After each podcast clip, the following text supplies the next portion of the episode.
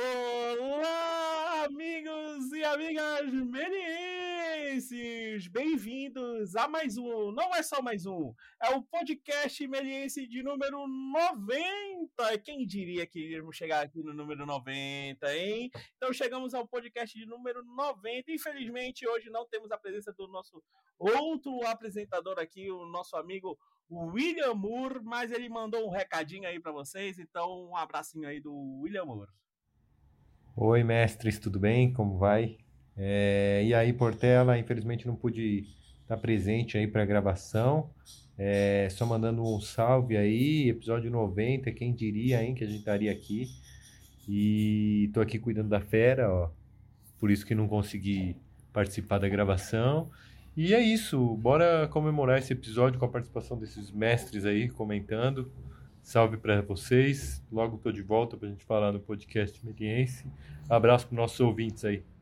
É isso aí, grande William Moura. Então voltamos aqui agora apresentando esse podcast número 90. Um podcast bem interessante que por sinal, não temos o William Moore aqui, mas temos um apresentador do podcast Meliense, mas já já a gente vai chamar ele, vocês vão ver aí a surpresa que temos. Mas hoje vamos falar sobre impressão, imersão, tecnologia, arte. Isso, isso aqui a gente já fala bastante, mas arte é produção de arte, né? E também sobre o mercado da animação.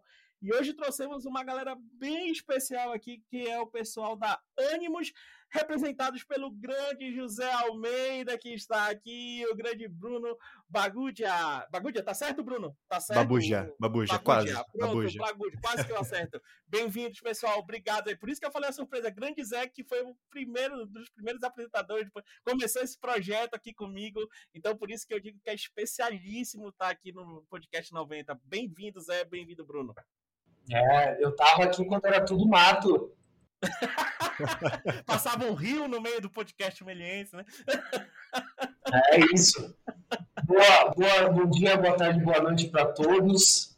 E eu estava na época que as pessoas eram chamadas de meliantes e não melienses. Então... Verdade, verdade. É verdade. Era o podcast verdade. Meliantes, né? É verdade. 20 episódios aí de Zé Almeida lá no podcast Meliantes. Um dos, por sinal, o primeiro podcast que a gente gravou que foi sobre o Rei Leão. Rei Leão a animação sobre ela é um dos podcasts mais vistos até hoje, mais comentados. Então, pô, Zé, obrigado por fazer parte dessa história aqui. Obrigado pra gente, a gente dar o start aí, esse pontapé inicial aí. Então, olha aí, chegamos no número 90, hein? Quem diria? Eu tô muito muito legal, Guilherme. Foi uma honra, viu, viu, Portal? Foi muito legal. Um dos momentos que eu guardo mais carinho, assim, da época da Menezes e da minha carreira mesmo. Foi muito legal. Eu gostava muito mesmo de falar um monte sobre assuntos aleatórios. Que, aliás, é um pouco mais eu acho que eu gosto de fazer na minha vida no geral. Legal, Mas, legal. Tá o Bruno aí também, fala um aí, Bruno. Brunão. Fala pessoal, boa tarde, bom dia, boa noite. Um prazer estar aqui, prazer estar aqui. Saudades da Melê, saudade de Portela. Vai ser, vai ser show esse papo. Boa. Então fazer como a gente sempre faz, né? Um resuminho, né, dos nossos convidados aqui. A gente vai já falar sobre o que, por que trouxemos eles aqui, né? Mas vamos começar aí com o Bruno, Bruno Bagudia, tá certo? Bagu, Babudia, Babudia. Isso, isso aí, tá isso aí. Desde, desde o começo, o Bruno sempre se interessou por artes visuais e CG.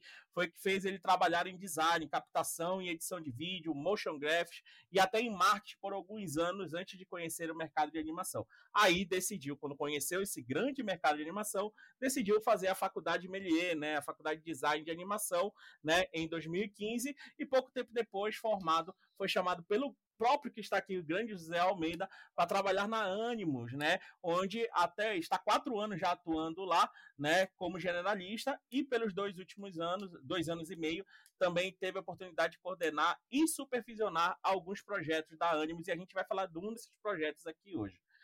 Zé Almeida, né, além de ser o, o grande ex-apresentador aqui do podcast Meliense junto comigo, né, 20 episódios aí que fizemos antes, é mais de 10 anos de carreira na indústria da animação, trabalhando em funções como ilustrador, artista conceitual, né, ilustrador e artista conceitual, caneta, lápis, aquarela, Photoshop, Illustrator, design de personagens, animador e modelador, trabalhando com After, Boom, Maya, Argila, ZBrush também, convergiu todo esse seu know-how aí, toda essa sua experiência, né, em competências de direção, fundando, fundador do estúdio de animação Animus, né? Quem quiser saber mais, tá o link aí embaixo, animus.com, tá certo? É isso, né? Ponto CO é ponto CO.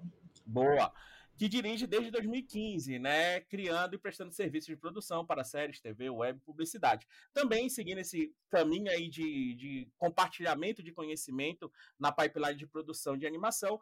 E de 2017 a 2019 foi professor da Faculdade de Melier, né, ministrando as aulas do, da disciplina de produção de curta-metragem de animação. Eu tive prazer também de dividir aí com ele né, essa, essa, essa disciplina né, lá na Melier, tá? E ser esse grande parceiro aí da Melier, além de professor, ex-professor da Melier e também ex-apresentador aqui do podcast. Galera, bem-vindos, bem-vindos mais uma vez. É muito bom ter vocês aqui e melhor ainda de falar de um projeto grandioso, né, na qual vocês participaram aí da produção, né, onde vocês foram responsáveis aí pela, pela produção visual, né, dessa exposição, que é a exposição do Monet à beira, a, deixa eu só confirmar aqui, à beira da água, né? Uma, uma exposição imersiva, né, Zé? Que por enquanto está acontecendo no Rio de Janeiro e foi produzido pela Mira. Tô certinho? É isso? Isso mesmo, isso mesmo. Uma empresa brasileira chama-se Mira e a gente ficou encarregado de fazer a produção do conteúdo visual, né? É uma equipe formada por vários núcleos, né? Tem o som, tem a montagem, tem a estrutura, tem, tem o pessoal da própria Mira, que são os sócios que fazem a curadoria, a produção executiva, e a nós coube a parte da gestão e produção do conteúdo visual. Né? Então, é uma equipe multidisciplinar, são vários núcleos, e a nós coube essa, essa, essa função e essa honra de fazer um pouco disso aí. Boa, e, e, o legal é que em, agora em 2022, em março de 2022, foi considerada a maior exposição imersiva sobre um artista já produzida no mundo, né? Ansioso aí para que chegue aqui em São Paulo, se não, não sei quando, quem sabe Zé dá spoiler aí, que vai vir, mudar, mudar, mudar, mudar. que vai vir para São Paulo. Mas falando um pouquinho mais dessa exposição, só para a gente inserir um pouquinho aí os espectadores para que a gente está falando, né? É uma exposição pensada como uma viagem através de paisagem de Claude Monet Pintadas na margem de rios, mares e lagos. Né? É uma experiência imersiva, original e inédita no, no mundo, composta por 285 obras animadas e projetadas em painéis de 7 metros e meio de altura, num espaço de 2 mil metros quadrados. Acompanhada, como o falou, acompanhada de trilha sonora, sistema de som tridimensional de alta definição, animações, efeitos visuais sonoros e especiais uma grande, grande, grande exposição que eu estou muito ansioso para ver. Mas antes de falar dessa exposição, eu quero que vocês falem um pouquinho sobre a Animus, né? essa, essa empresa que produziu aí essa parte visual dessa exposição. E depois, se vocês puderem falar, como foi que chegou né, essa exposição para vocês, né, Zé? Zé e Bruno, por favor. Bom, a... aconteceu é o seguinte: no meio de 2019, eu recebi um e-mail assim do Renato, que é um dos sócios da Mira, que é o curador da exposição, ele que idealizou assim a, a parte poética, vamos dizer assim, a, a, visão da exposição é dele, assim, ele que guarda o espírito assim da da, da, da, da mensagem, assim, ele que queria contar essa, essa, essa, história, assim, ele que ele que foi o grande o grande diretor criativo, assim. Né? E o Renato mandou um e-mail e falou, olha, tem uma indicação de você, você dirige animação, certo, não sei o quê. Eu falei, sim. Então, a gente fez uma primeira reunião e falou, olha, é, pelo que eu estou vendo aí desse projeto, isso é um projeto gigantesco, né? Então a gente precisa montar uma infraestrutura aqui. Eu tenho uma empresa, né? Eu, eu, eu poderia atender vocês como diretor e tal, mas eu acho que o ideal é a gente abraçar isso como uma estrutura mesmo de um estúdio, né? Porque a gente vai precisar de muitas, muitas frentes simultâneas tal. Isso daí não é uma coisa para um animador, para um pintor, para um diretor. É, uma, é um projeto industrial, é uma coisa grande. Né? E eu fui descobrir que a indicação veio pela Melies. Olha! Chegaram a mim por conta da Melies. Né? Então, isso é muito legal, que é um ponto, antes de eu falar um pouco da área, mas eu acho muito legal falar da Melies, esse ponto que ah, é muito legal o networking. Eu sempre falei isso na sala de aula, assim, e, e na sala dos professores sempre, até nos podcasts a gente sempre falava o mais legal da Menezes, assim, o grande diferencial dela é, é o quantos, quantos bons profissionais ela formou e forma e joga no mercado todo ano. E esses profissionais, eles seguem se desenvolvendo e seguem puxando a mão de quem está saindo da faculdade, né? E quem está indo, quem está subindo, quem está virando dono de produtor, e quem está subindo e está indo para outro país, continua puxando, né? Então, essa grande corrente que se forma, que basicamente criou o nosso mercado, assim, né? Aonde você vai, em grandes produtoras aqui, ou até em pequenas produtoras, mas de boa qualidade, tem sempre alguém da beleza, assim. Então, isso é muito legal. E eu fui descobrir depois, assim, que foi o Gustavo. Foi o Gustavo Graziano, que é professor, era professor da, da, beleza, assim como eu, que me indicou. Eu acredito que perguntaram para ele, ah, quem que dá aula aí de, de, direção de animação, quem que dá aula aí dessa parte mais de, de, de produção e tal. E na época ele me indicou, e eu nem sabia, eu fui descobrir isso já com anos de projeto, né? Porque o projeto demorou dois anos e meio para ser finalizado. E eu fui descobrir depois, assim, que tinha sido ele. Então foi uma agradável é, é, é, é descoberta, assim, saber que veio da Meliense isso e foi uma equipe toda formada de melienses, né? A equipe que eu montei tem o Bruno, a gente teve muita ajuda do Gabriel Pádua, que já não está mais com a gente, está na Casa Blanca, mas foi de muita ajuda no início do Gabriel Chibene também, deu uma boa força, o Chibene ainda está com a gente. Aí a equipe fixa, que ficou fazendo a parte da montagem, do motion, do 3D, é a Agatha, a Giovana, a Carol e a Raquel, né? Foi uma equipe multidisciplinar, que no início era uma coisa mais generalista, mas depois a gente foi especializando cada um no que cada um ia estruturando melhor, assim, né? E o projeto começou em cima de um teste que eu fiz. Foi assim que eles falaram, não, vamos fazer com eles, assim, tal. Um testezinho, numa técnica bem mais simples do que o que a gente fez lá, mas para provar para eles que era possível. Depois a gente fez um piloto e depois o projeto engatou mesmo, né? E assim, a, o projeto foi muito orgânico ele foi muito vivo e por mais que a gente tenha organizado estruturado ele várias vezes, ele mesmo foi ditando o, o, o ritmo que ele precisava comer por muitas variáveis, né?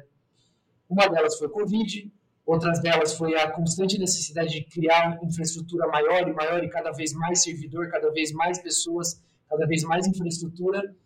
E o projeto foi ficando mais complexo, né? Os, os, os clientes nossos, a Mira, nossos parceiros, foram descobrindo que era possível abusar de mais técnicas, de usar novas técnicas, a gente ia propondo coisas novas também, eles iam achando referência, a gente achando referência e a gente ia engrossando o caldo, né?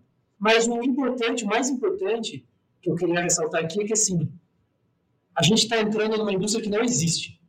Ela nasceu há três, quatro anos, né? Então, assim, Agora, vocês estão falando com uma das empresas pioneiras numa área que está nascendo agora no mundo, sabe? Então, esse podcast aqui é um documento muito importante também, assim, eu como professor, é um documento muito importante até de, de, de, de arquivar isso, assim mesmo, de, de um momento muito legal da história nossa, do audiovisual, assim, que a gente está podendo aqui no Brasil, com uma empresa brasileira, a Mira é uma empresa 100% brasileira, é, a Animus é uma empresa 100% brasileira e todos os outros produtores são brasileiros, espalhados pelo Brasil inteiro. Criar um conteúdo que é do tamanho de uma longa-metragem de animação, a gente produziu mais de uma hora e quinze de, de conteúdo. Né? São seis telas principais que depois a gente desdobrou em dez, né? então a gente fez clips na edições, né? que é uma outra frente, que não é a gente que fez essa montagem espacial, né? a divisão das, do conteúdo em tela. Mas o que é mais legal aqui é isso, assim, que a gente tem uma produtora brasileira que produziu conteúdo visual para uma empresa brasileira de produção de conteúdo imersivo é, natural do Brasil, com visão brasileira, com vontade de crescer no Brasil, de contribuir com a cultura brasileira. E, e uma empresa, a Mira, que fez questão disso e, e que agora a gente vai exportar não só o produto, mas a gente vai exportar profissional, qualidade, know-how, sabe? A gente desenvolveu uma forma de se fazer. Entendeu? Então, eu costumo brincar nas reuniões que a gente não só está fazendo filme, a gente está que nem o Menezes, a gente está fazendo o filme, como fazer o filme e desenvolvendo como a sala de cinema também. Entendeu? Então, a gente está realmente no momento de nascimento de uma nova forma de arte e a gente teve a honra e a sorte de, de poder fazer. Bruno, você, foi, você foi a, a, parte de produção aí, né? De coordenação da, da, da, produção aí. Fala mais um pouco como é que foi, né? Pô, você chegar ali e coordenar, tá aqui, olha, toma aí a coordenação desse grande projeto aí. Como é que foi? Então, cara, uma das minhas primeiras memórias, assim, desse projeto foi justamente esse pequeno teste que o Zé mencionou, né?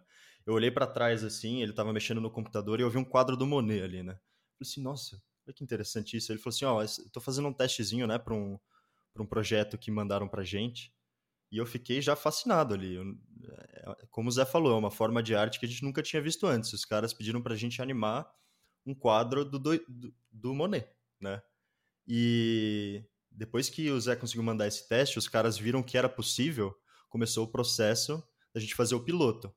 Lá no começo, é, era eu, o Zé e o Gabriel Pádua estudando algumas formas de como a gente ia animar esses elementos, né? Como a gente ia resolver as animações de personagem, como a gente ia resolver a animação de cenário e como a gente ia desenvolver a imersão que eles queriam dentro dos quadros, né? Então a gente fez um pilotinho com alguns quadros, a gente desenvolveu técnica no 3D, fizemos projeção no Maya, a gente animou personagem em cutout, fizemos técnica, tentamos simular algumas técnicas de animação em pintura a óleo que a gente também tinha visto, né?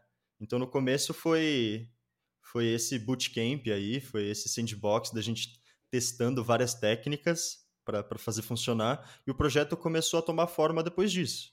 Né? Os clientes foram ganhando confiança, a gente foi ganhando confiança na técnica que a gente estava desenvolvendo e aí começou a surgir a necessidade de aparecer mais gente, né? Foi onde entraram foi, entrou o pessoal, entrou a Agatha, a Carol, a Gi, a Raquel, o, Guilherme Boesso também, que foi um dos nossos primeiros animadores 2D de personagem.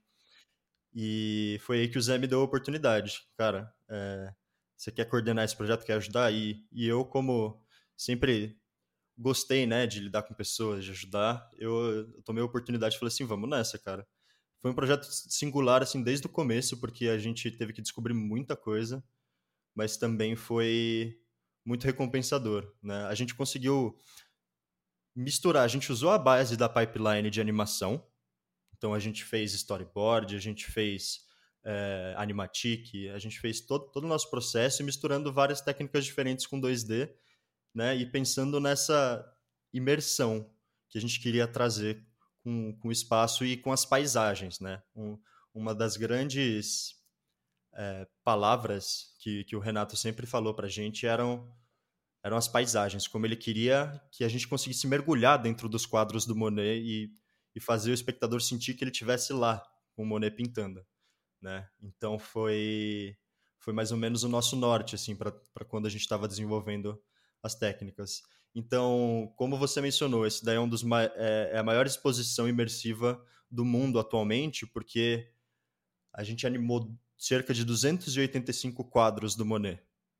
Então, foi uma pipeline muito, muito grande. Cada quadro precisava de uma técnica às vezes diferente. A gente precisava pensar na paisagem de uma maneira diferente, porque ela tinha profundidades diferentes. Então foi foi uma faculdade, uma, uma segunda faculdade, a gente brinca pra gente. Né?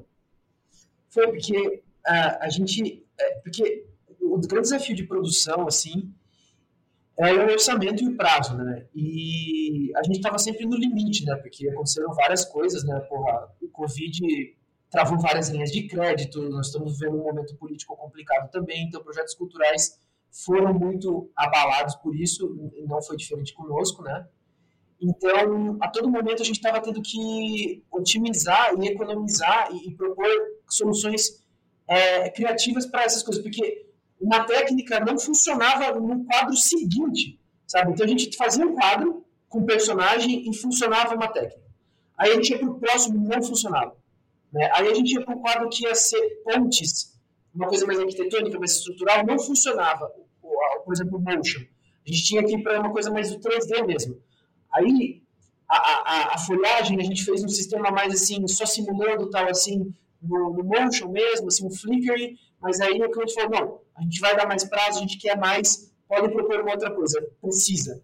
Aí a Carol, a Agatha, a gente ficou pensando assim, chegamos numa forma de simular no, no Blender, com um plugin do Blender que gera o balanço da árvore, né, o Sapling Tree, faz a simulação, e aí a gente projetava a textura 2D da árvore nessa árvore 3D, e aí a gente renderizava e fazia a comp no After, para ter mais realismo. E foi assim com alguns objetos tridimensionais, mas os personagens a gente animou 2D clássico, então a gente também trouxe animadores clássicos. O primeiro foi o Gui Bueso, aí a gente viu que o cliente se empolgou e aí ele quis, não, a gente quer mais, a gente quer todos os personagens em 2D. Aí a gente trouxe mais animadores para dentro, né?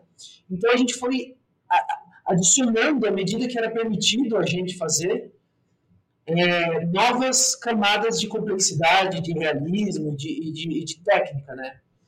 Então foi um projeto, quando eu disse que é muito orgânico, é isso, que a gente desenhou ele para ser de uma forma, ele dobrou de duração, era para ser meia hora de exposição, virou uma hora e pouco, né? Aumentou a quantidade de, de, de telas que a gente ia fazer, então a gente foi, foi sendo permitido adicionar mais e à medida que isso foi feito, a gente foi aumentando a, a minha produção foi aumentando a complexidade. Legal. Isso ia ser até uma pergunta minha, de tipo, se já, já o, a prévia, né, o briefing já foi as 285 telas ou não? Conforme eles iam vendo o processo aument... o processo rolando e vocês mostrando, tipo, impressionando, vamos falar de impressionismo, né? Impressionando eles, eles iam aumentando o número de tela, o número, o tamanho da exposição e tudo isso. Foi assim? Foi, tipo, conforme vocês iam mostrando a capacidade da ânimos de criar ali aquelas coisas, aí eles foram falando, não, esses caras são foda, vamos lá, vamos fazer mais, vamos fazer mais. Foi bem isso mesmo, Zé? Tem, tem esse exercício de, de, de venda. Eu tive que vender várias vezes algumas coisas, porque, como eu falei, ninguém nunca fez isso. Nem a gente. Então, às vezes, eu sabia que alguma coisa ia dar certo, mas eu tinha que fazer antes para poder provar, assim. E algumas coisas, às vezes, eram realmente limites, assim, de prazos, de custos, de, de questões assim, e que a gente precisava organizar melhor a, a, a, os custos, a, hierarquia, a estrutura da produção para poder entregar, né? Então tinha muito disso, né, Bruno? Fala um pouco aí desse exercício que a gente fazia, assim. Não, com certeza. O, o projeto ele foi evoluindo muito com o tempo, né? Eles já tinham, a gente usou uma plataforma que chama Miro, inclusive, bem parecido com o nome da empresa, Mira né? Que é basicamente um whiteboard gigante que eles colocavam todos os quadros assim. eles até criaram uma linha do tempo pensando nessa viagem do Monet pelo, pelo Rio, né? E a gente categorizou cada etapa dessa linha do tempo como uma viagem. Então tem os seus temas, a viagem de trem, o mar e a luz, que fala um pouco mais de água e luz, né? E por assim vai. Então no começo já tinham bastante quadros, mas o nível de complexidade que a gente imaginou no começo não é nada parecido com o que a gente tem no final. Entendeu? Então o projeto foi evoluindo e foi um projeto muito singular, singular nesse sentido também que os clientes eles sempre tiveram essa premissa de que a gente quer fazer uma coisa world class, que entendeu? Fez, que ninguém né? nunca fez. É. Então eles deram essa liberdade para a gente explorar também. E quando eles percebiam que dava certo, eles iam soltando cada vez mais para gente, né? O prazo e a possibilidade de trabalhar mais em alguns quadros. Então a gente trabalhou e retrabalhou alguns quadros assim por meses, por meses até chegar no resultado que todo mundo queria e que fazia jus, né? Ao nosso concept Sim. artist principal que é o Monet, né? É, é, é, até uma coisa que eu ia comentar, é, é, acho que, não sei, foi uma dificuldade trabalhar com uma arte já pronta de um, de um, patamar de um artista, né, de um concept art desse tamanho que é o Monet, né, foi uma dificuldade isso, fazer arte em cima de outra arte, né, fazer uma arte digital em cima de uma arte impressionista, uma arte plástica ali, foi, foi complicado? É, eles fizeram um color script pra gente com as telas do Monet, isso já chegou pronto pra gente. Então eles estruturaram as telas do Monet como se fosse não só um color script, então assim, eles fizeram os degradês, assim, vamos dizer assim, né, cada, cada, cada narrativa, né, que são esses clipes com temáticas específicas, tinha um degradê, né, então eles iam colocando telas com cores e temas parecidos. Então chegou para a gente meio que o color script e não vou dizer storyboard, mas o thumbnail desse filme pronto para a gente.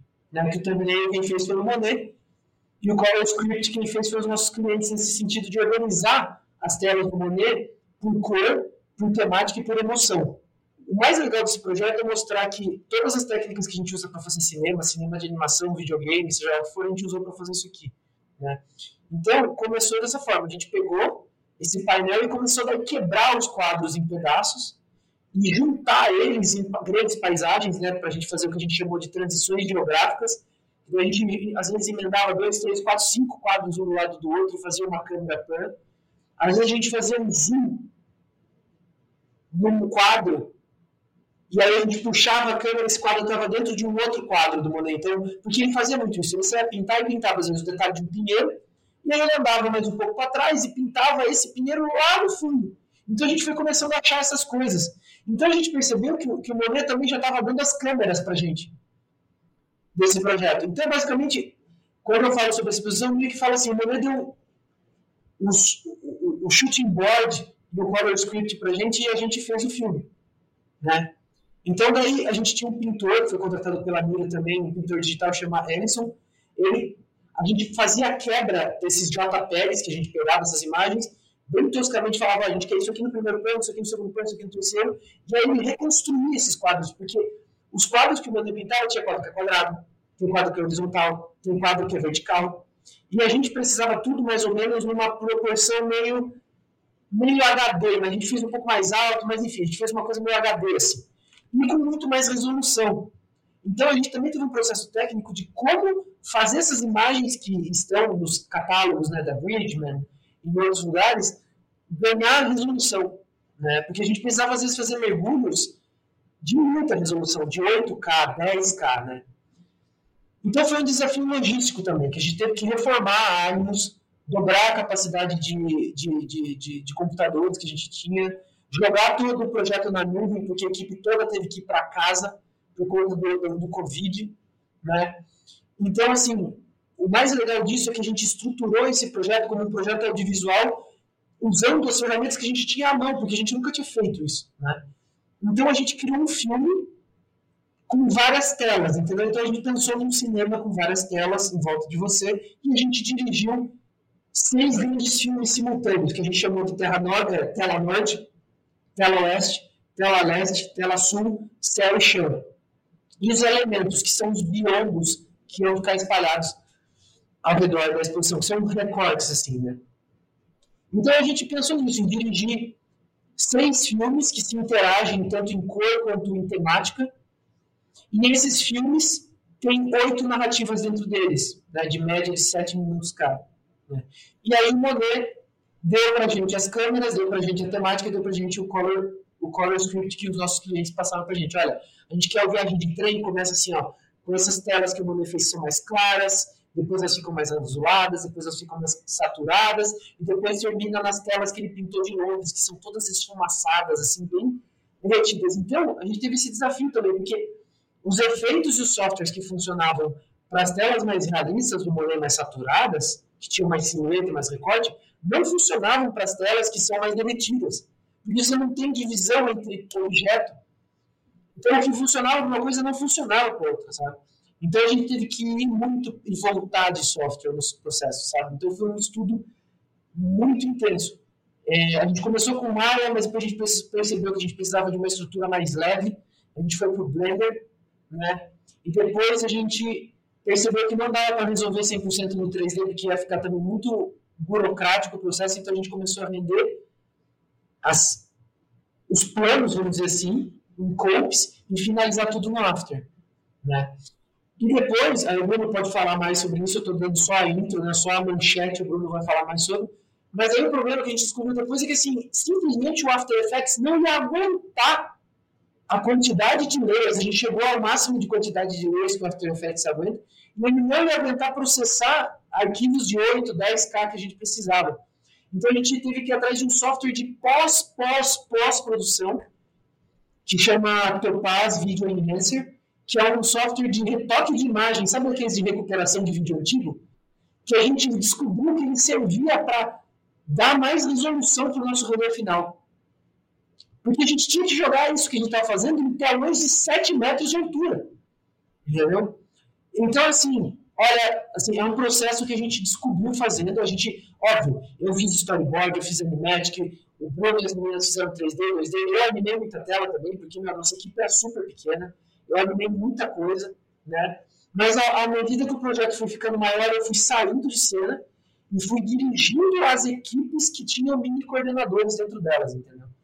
Porque aí a Animus depois descobriu um novo papel também, que foi direção dos nichos e os grupos de produção de, de, de vídeo. Porque daí tinha equipe de 2D clássico, tinha equipe de 3D, tinha equipe de edição, tinha equipe de edição espacial, né, da montagem, e tudo isso deu saída na Animus. Então a gente precisava coordenar todo esse processo, sabe?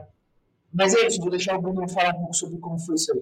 Não, fechou. Respondendo a sua pergunta também, Portela teve, além dos desafios técnicos, o desafio é, mental também, né? Puta, a gente vai animar os quadros num dos pintores mais famosos da existência, o pai do impressionismo, né? Então, no começo, a gente estava muito preocupado em puta, deixar o quadro perfeito como Monet tinha feito. Né? A gente tentou ao máximo evidenciar as melhores partes da, da arte dele. E isso é, é como o Zé falou. O que, a técnica que funcionava para um quadro, às vezes não funcionava para o outro. Porque tinha quadros que o personagem estava mais em primeiro plano, ele era um pouco mais detalhado, mas tinha personagens que o Monet resolvia em quatro pinceladas. A técnica impressionista ela é muito solta comparado com o 3D que a gente aprende na Melie, por exemplo, né? O Caravaggio, por exemplo, já seria mais fácil de representar em 3D porque as formas são todas definidas. O impressionismo não. O impressionismo ele ele é solto, ele é realmente uma impressão de tudo que está sendo retido, né, pela visão do, do pintor. Então, a gente percebeu quando a gente estava desenvolvendo, por exemplo, a, as técnicas para fazer as vegetações 3D a gente tentou usar uma pipeline parecida com a de jogo, de fazer alguns assets. Então a gente pegou algumas pinceladas do Monet e tentou espalhar proceduralmente na árvore ali para fazer ela animar, para ficar bonito. Só que a gente percebeu que apesar de ter as pinceladas do Monet ali, se elas não tivessem posicionadas no lugar certo, do jeito que estava no quadro, a composição quebrava já. Então, tiveram vários desafios nesse sentido que a gente foi é, descobrindo com o tempo e achando soluções para isso, né? Mas, como o Zé falou, esse projeto, além do tamanho de complexidade da quantidade de coisa para fazer, também a gente quebrou várias barreiras. A gente quebrou, a gente achou o limite de layers do After, a gente achou o limite de layers do Photoshop animando em 2D também, coisa que eu nunca achei que ia acontecer, sabe? Mas a gente, mesmo com a equipe reduzida, a gente conseguiu dar um jeito. E esse software que o Zé mencionou, o Topaz, a gente usou ele é basicamente uma inteligência artificial que consegue reconstruir né, os pixels da imagem numa resolução maior.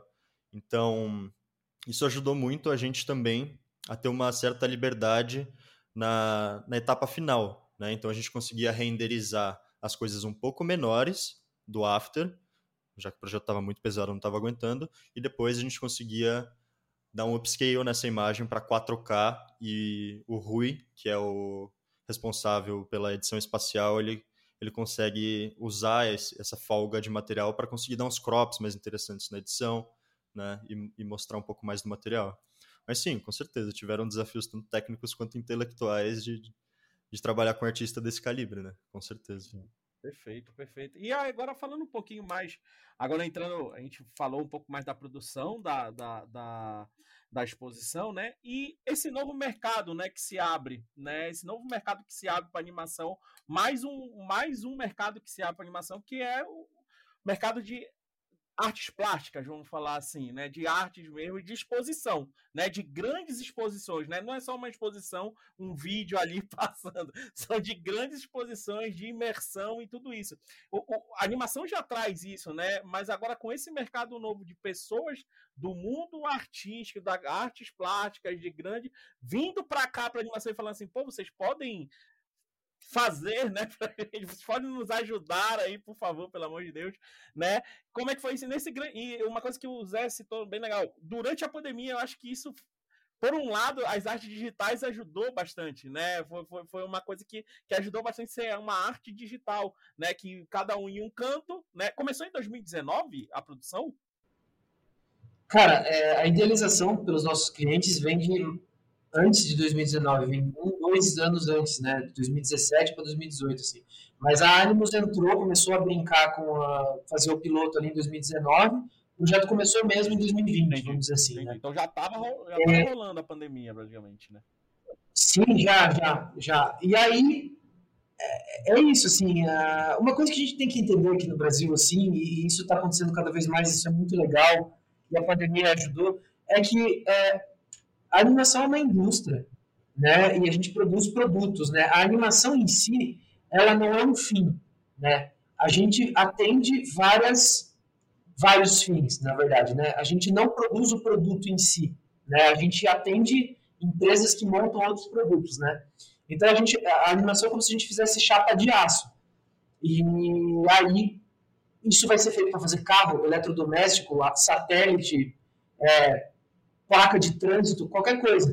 Entendeu? Então, a animação, ela serve para game, ela serve para produtos finais como filmes, curtas, séries, cada um com sua especificidade, NFT, ah, artes imersivas agora, VR, AR, enfim. é, celular, aplicativo para celular, interface, né, UI, essas coisas. Então, a, a gente tem que entender que a animação é, é uma indústria internacional, ela é uma indústria que ela se divide internacionalmente em grandes hubs, assim, já com umas certas especializações.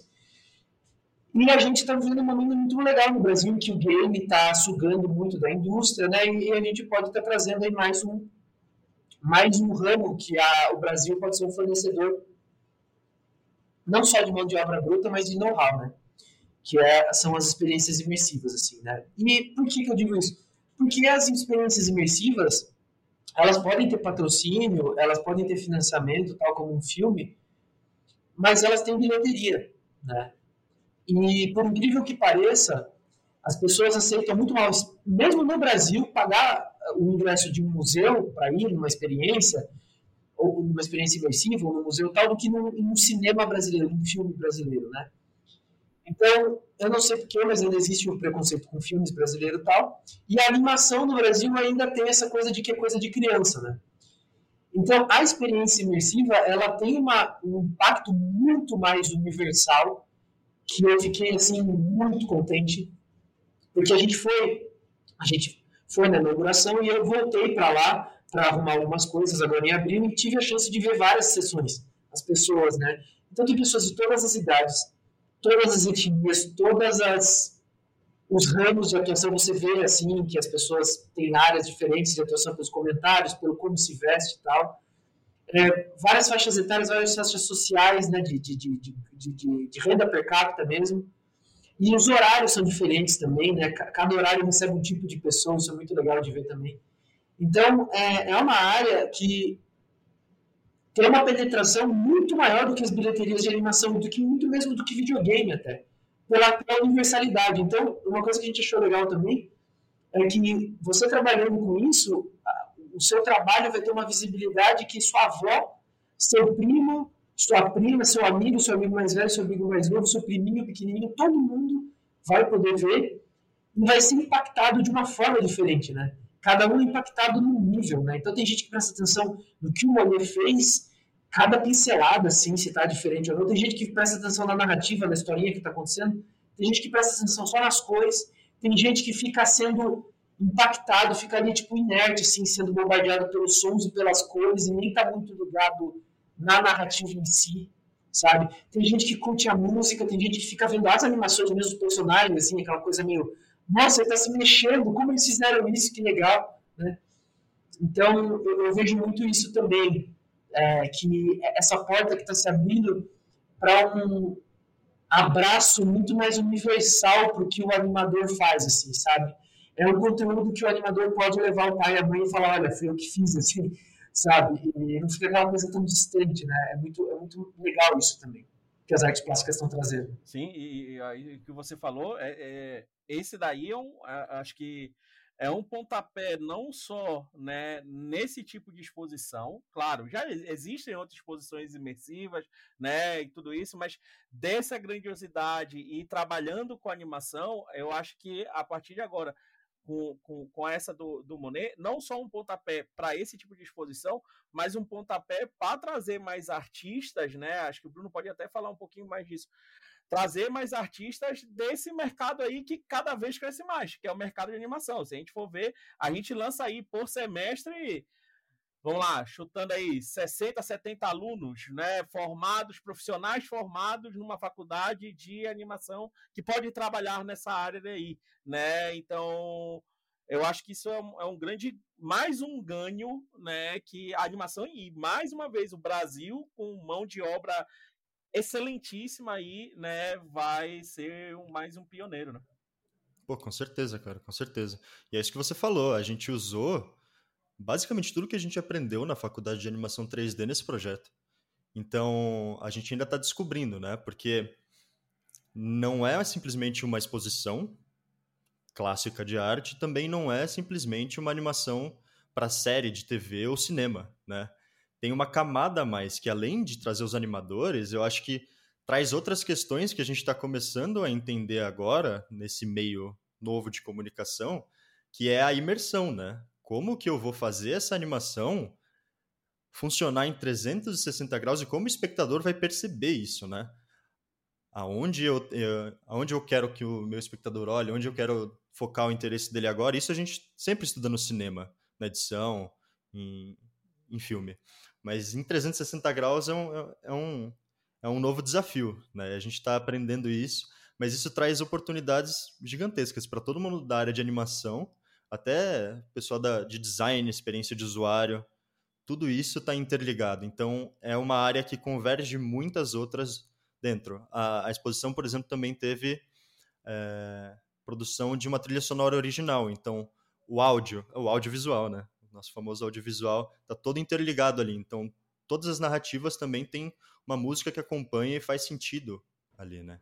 Sim, a gente participava das reuniões de, de áudio, assim, a gente participou do, do, do brainstorm mesmo, assim, isso foi muito legal também, né? As reuniões, o que é muito legal da Mira é, é que eles abriram o processo para todo mundo, né? Uhum. Acho que seria legal você falar um pouco sobre isso também, assim, da, dessa questão de todas as, as, equipes estarem se falando quase três vezes por semana, né? Pô, exato, cara, exato.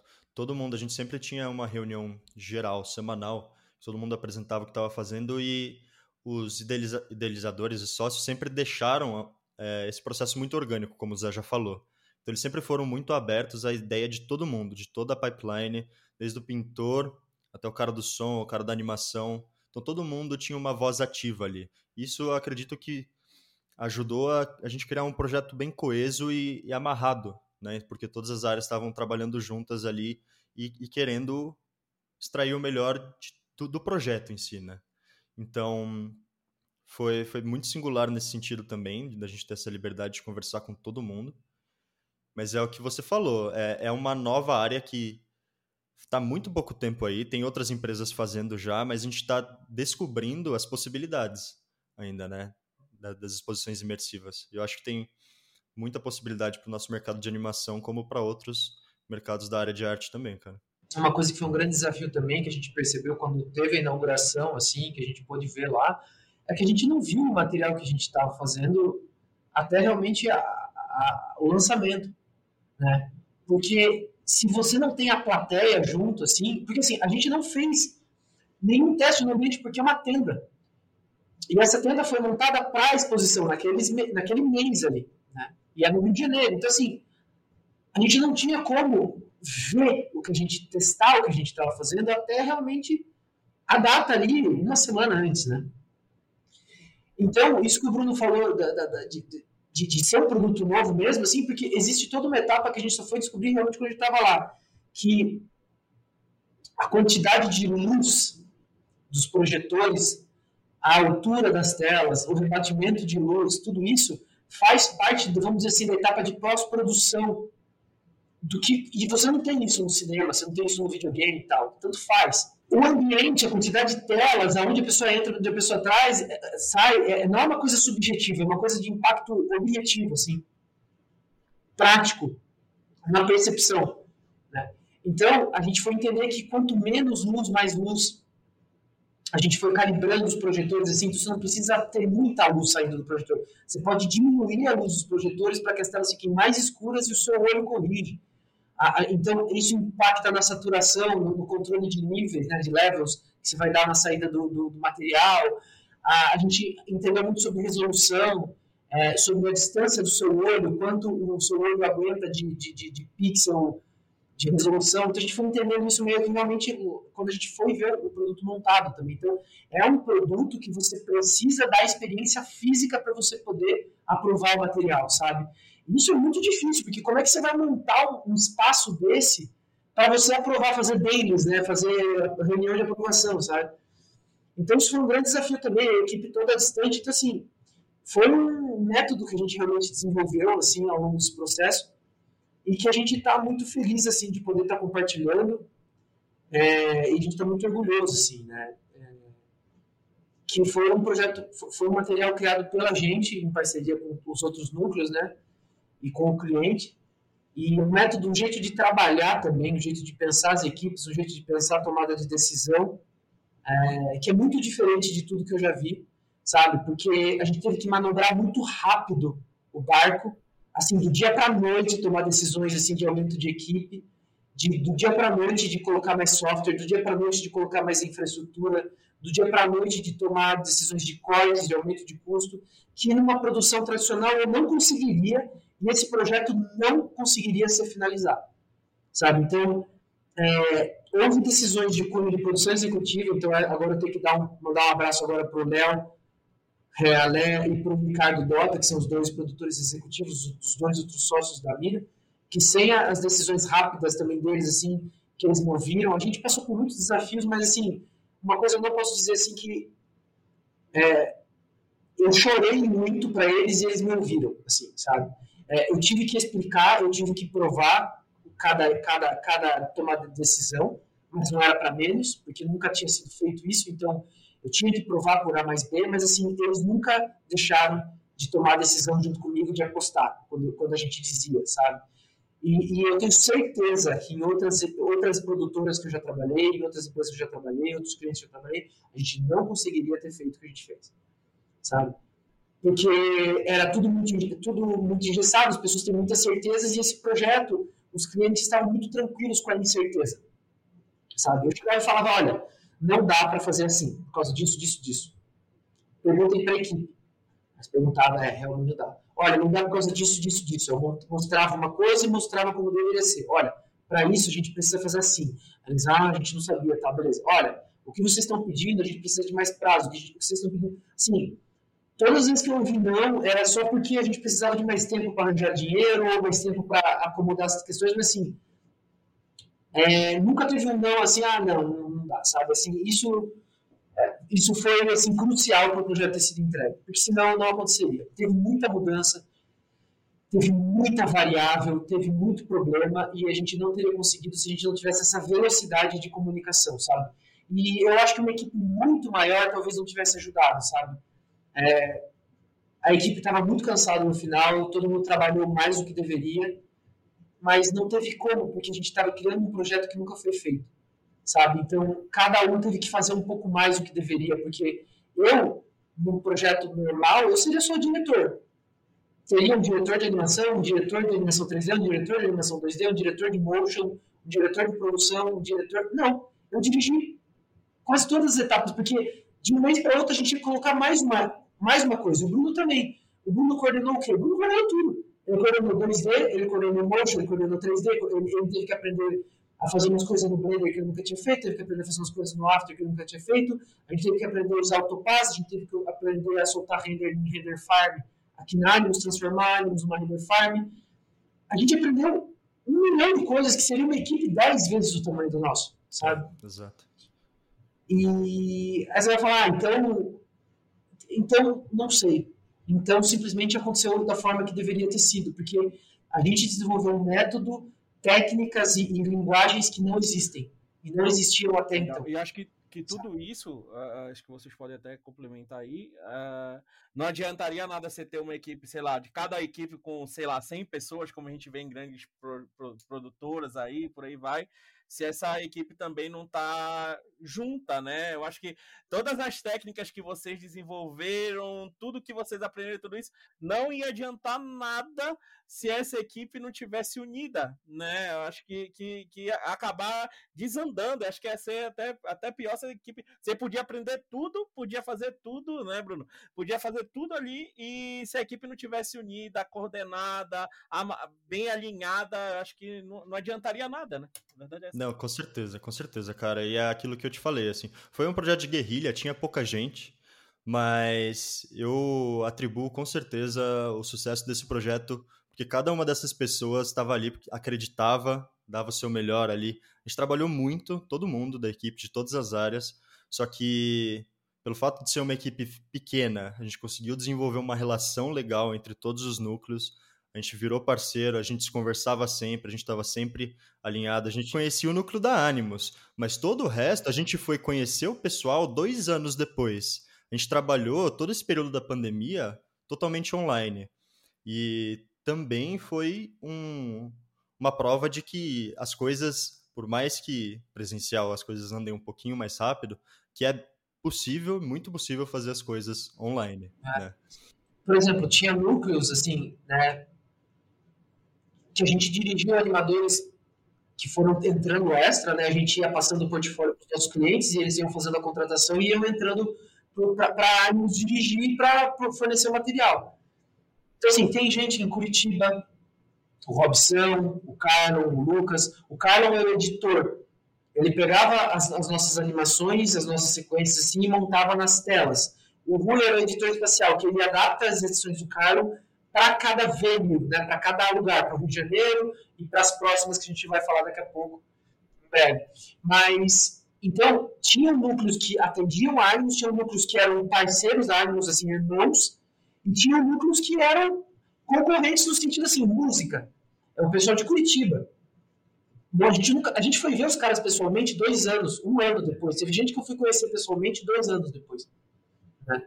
Ah, então, assim, e a gente falava com eles quase todos os dias. Né?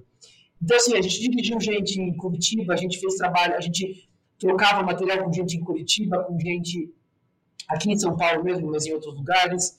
É, um dos nossos clientes, o Ricardo, é um dos sócios, estava nos Estados Unidos, eu fui conhecer ele dois anos e meio depois que a gente começou a trabalhar junto. Então a gente se tornou muito próximo, assim, é muito estranho isso, foi muito engraçado, assim, a gente se via pela primeira vez e falava, nossa, você é diferente de como eu imaginei, assim, sabe? Então, é, isso era muito engraçado, assim. Boa. Mas isso foi muito legal. Você comentou ainda no, lá no início, né, do nosso papo, você falou que, legal, vocês finalizaram, entregaram, mas claro, tem o que agora, o que vai render, né, dessa, dessa, de, de, desse trabalho todo que vocês fizeram.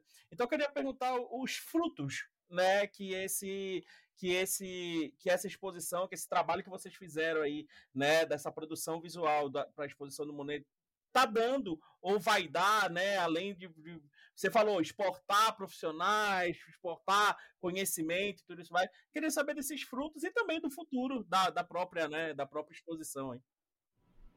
Bom, a primeira coisa é o pioneirismo. É, não existe, isso não é questão de, de, de ego, tá? Eu estou falando tecnicamente falando. Não existe uma exposição como a nossa, em nível de complexidade de técnicas de animação, rodando atualmente no mundo, dessas de grandes pintores. E isso não tem nada a ver com ego, do que eu acho ou não. As técnicas que a gente usou, o nível de trabalho, de refinamento, não tem. É, então, o pioneirismo e a proposta de nível de trabalho, encarar isso realmente como um, filme tridimensional, assim, que você absorve em 360 graus, e não um trabalho de design gráfico que tem o seu valor, mas assim, a gente foi para uma outra área, a gente foi para uma coisa que é um filme de 360 graus, né? Isso, então, tem essa questão do pioneirismo, tem a questão, o fruto de, de trazer isso para o Brasil e de bater no peito e dizer que foi feito por uma equipe 100% brasileira, isso é muito legal. Surtos para ânimos, a gente desenvolveu técnicas e know-hows que são nossos, assim, que a gente ninguém tira isso da gente, né? O Bruno aprendeu muita coisa que é dele, a Carol aprendeu muita coisa, a Agatha aprendeu, a Gia aprendeu, a Raquel aprendeu, eu aprendi, que não tira isso, né? Não tira isso da gente.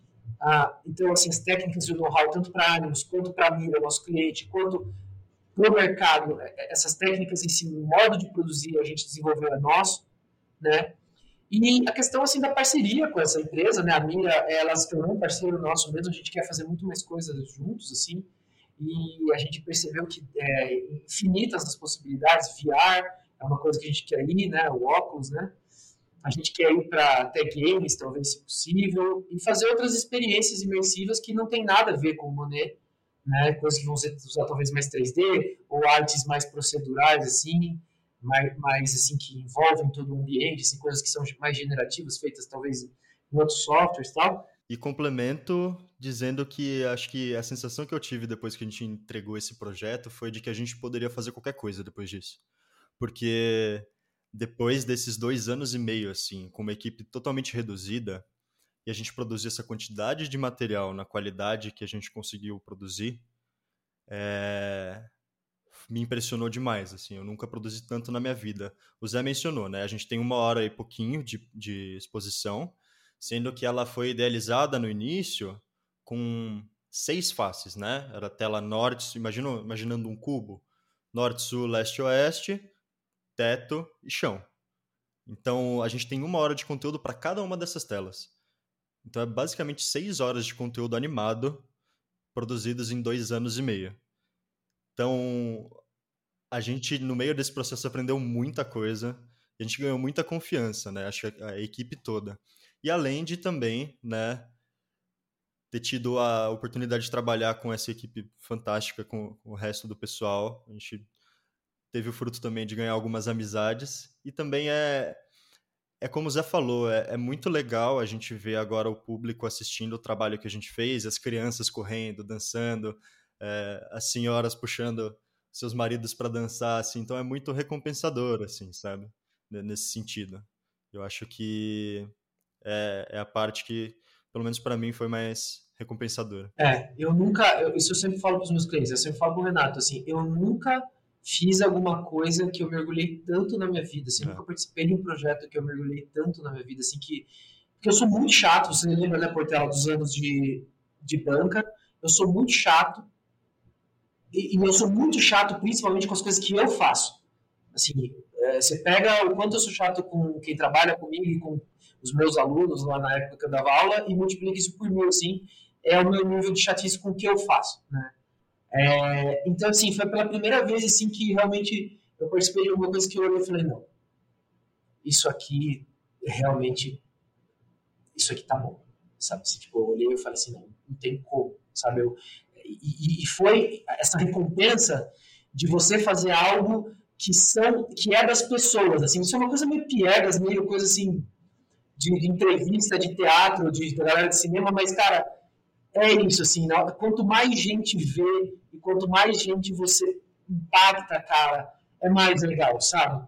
Tipo, puta, é mais legal. Você vê 300 pessoas olhando assim, ó, pro que você tá fazendo, tipo, a criança, que o Bruno falou, dançando, tentando pegar a folha que passa no chão, voando, é, tentando subir em cima do trenzinho que passa no chão, a, a, as senhoras, as mães e os pais dançando com as músicas, a galera é, teve pedido de casamento na exposição, assim, sabe? Teve, puta, teve tanta coisa que a gente viu, assim. É, as pessoas estão indo de vestido branco, as mulheres estão indo de vestido branco para tirar foto com a, com a projeção em cima, assim, sabe? Então você começa a ver essas coisas assim.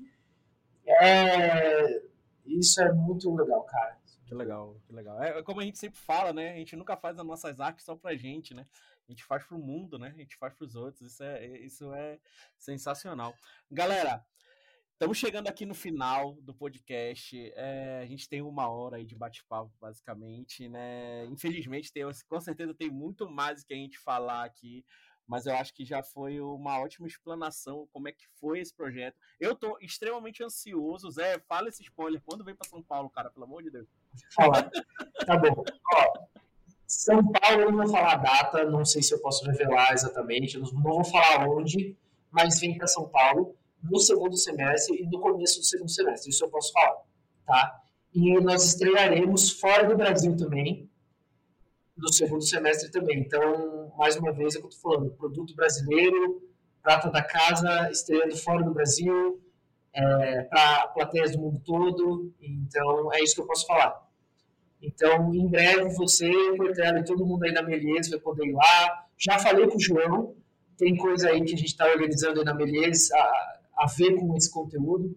A gente vai fazer algumas coisas aí, a gente vai fazer algumas coisas especiais para vocês com isso aí, a gente já está conversando, mas eu não posso falar ainda, mas sim, virar para São Paulo, virar agora no segundo semestre, no comecinho do segundo semestre, estaremos todos juntos lá vendo esse material. Vamos, eu quero ver junto com vocês, quero todo mundo lá, a gente assistindo, matando saudade vendo esse grande projeto aí. Então, galera, Obrigado mais uma vez, é, foi sensacional esse bate-papo aqui, ver mais um pouco sobre esse projeto, ver mais um pouco desse o crescimento tanto da empresa Animus aí, que é uma parceira nossa aqui, e que eu tenho muito orgulho de ver essa empresa aí cada vez mais crescendo, ver o crescimento de vocês aí, Bruno, Zé, a galera que participou, Carol, Giovanni, tudo isso, que foram alunos meus, né? Foram alunos do Zé, agora são parceiros de trabalho do Zé aí também, mas ver os alunos crescendo mais ainda e mostrar também para a galera que está nos assistindo, que está nos vendo aqui, que está nos ouvindo,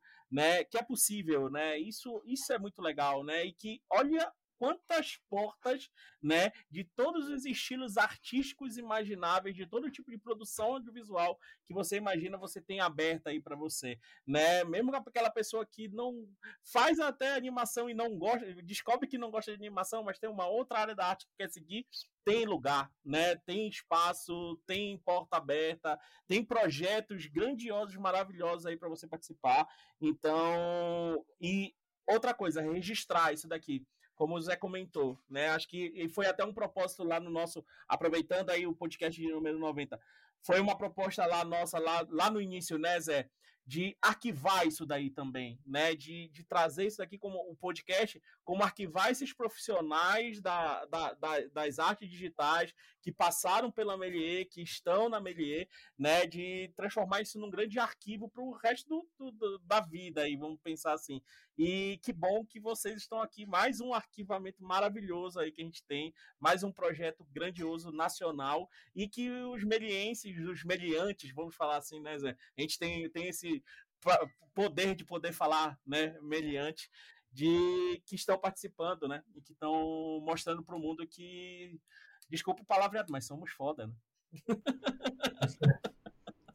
É, é, é, isso, são pessoas, é, eu acho, acho não, eu tenho certeza, e cada vez se prova mais, assim, prática, de forma prática, que um projeto bom é feito por pessoas boas, né, que estão afim.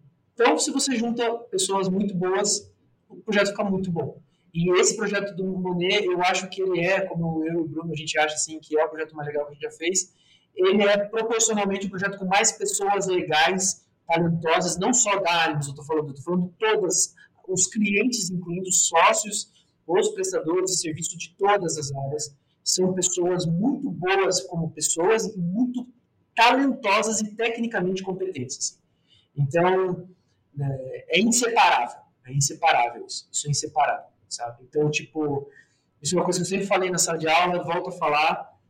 Não adianta é, você achar que você vai separar a parte sua de capacidade de lidar com pessoas e problemas da sua capacidade técnica. Elas são inseparáveis, porque os projetos são exatamente isso: identificar problema e achar solução. Identificar problema essa é a solução. E às vezes os problemas são pessoas, às vezes os problemas são softwares, às vezes os problemas são técnicas e às vezes os problemas são linguagens. Entendeu? Mas sempre vai ser isso. Tá? E, e, e, nenhuma delas você faz sem pessoas, e sem falar e sem, e sem trocar ideias, sabe? Então, isso é muito legal. Fico muito feliz de ter achado essas pessoas e ter feito parte desse grupo. Suas considerações finais aí, Bruno, por favor.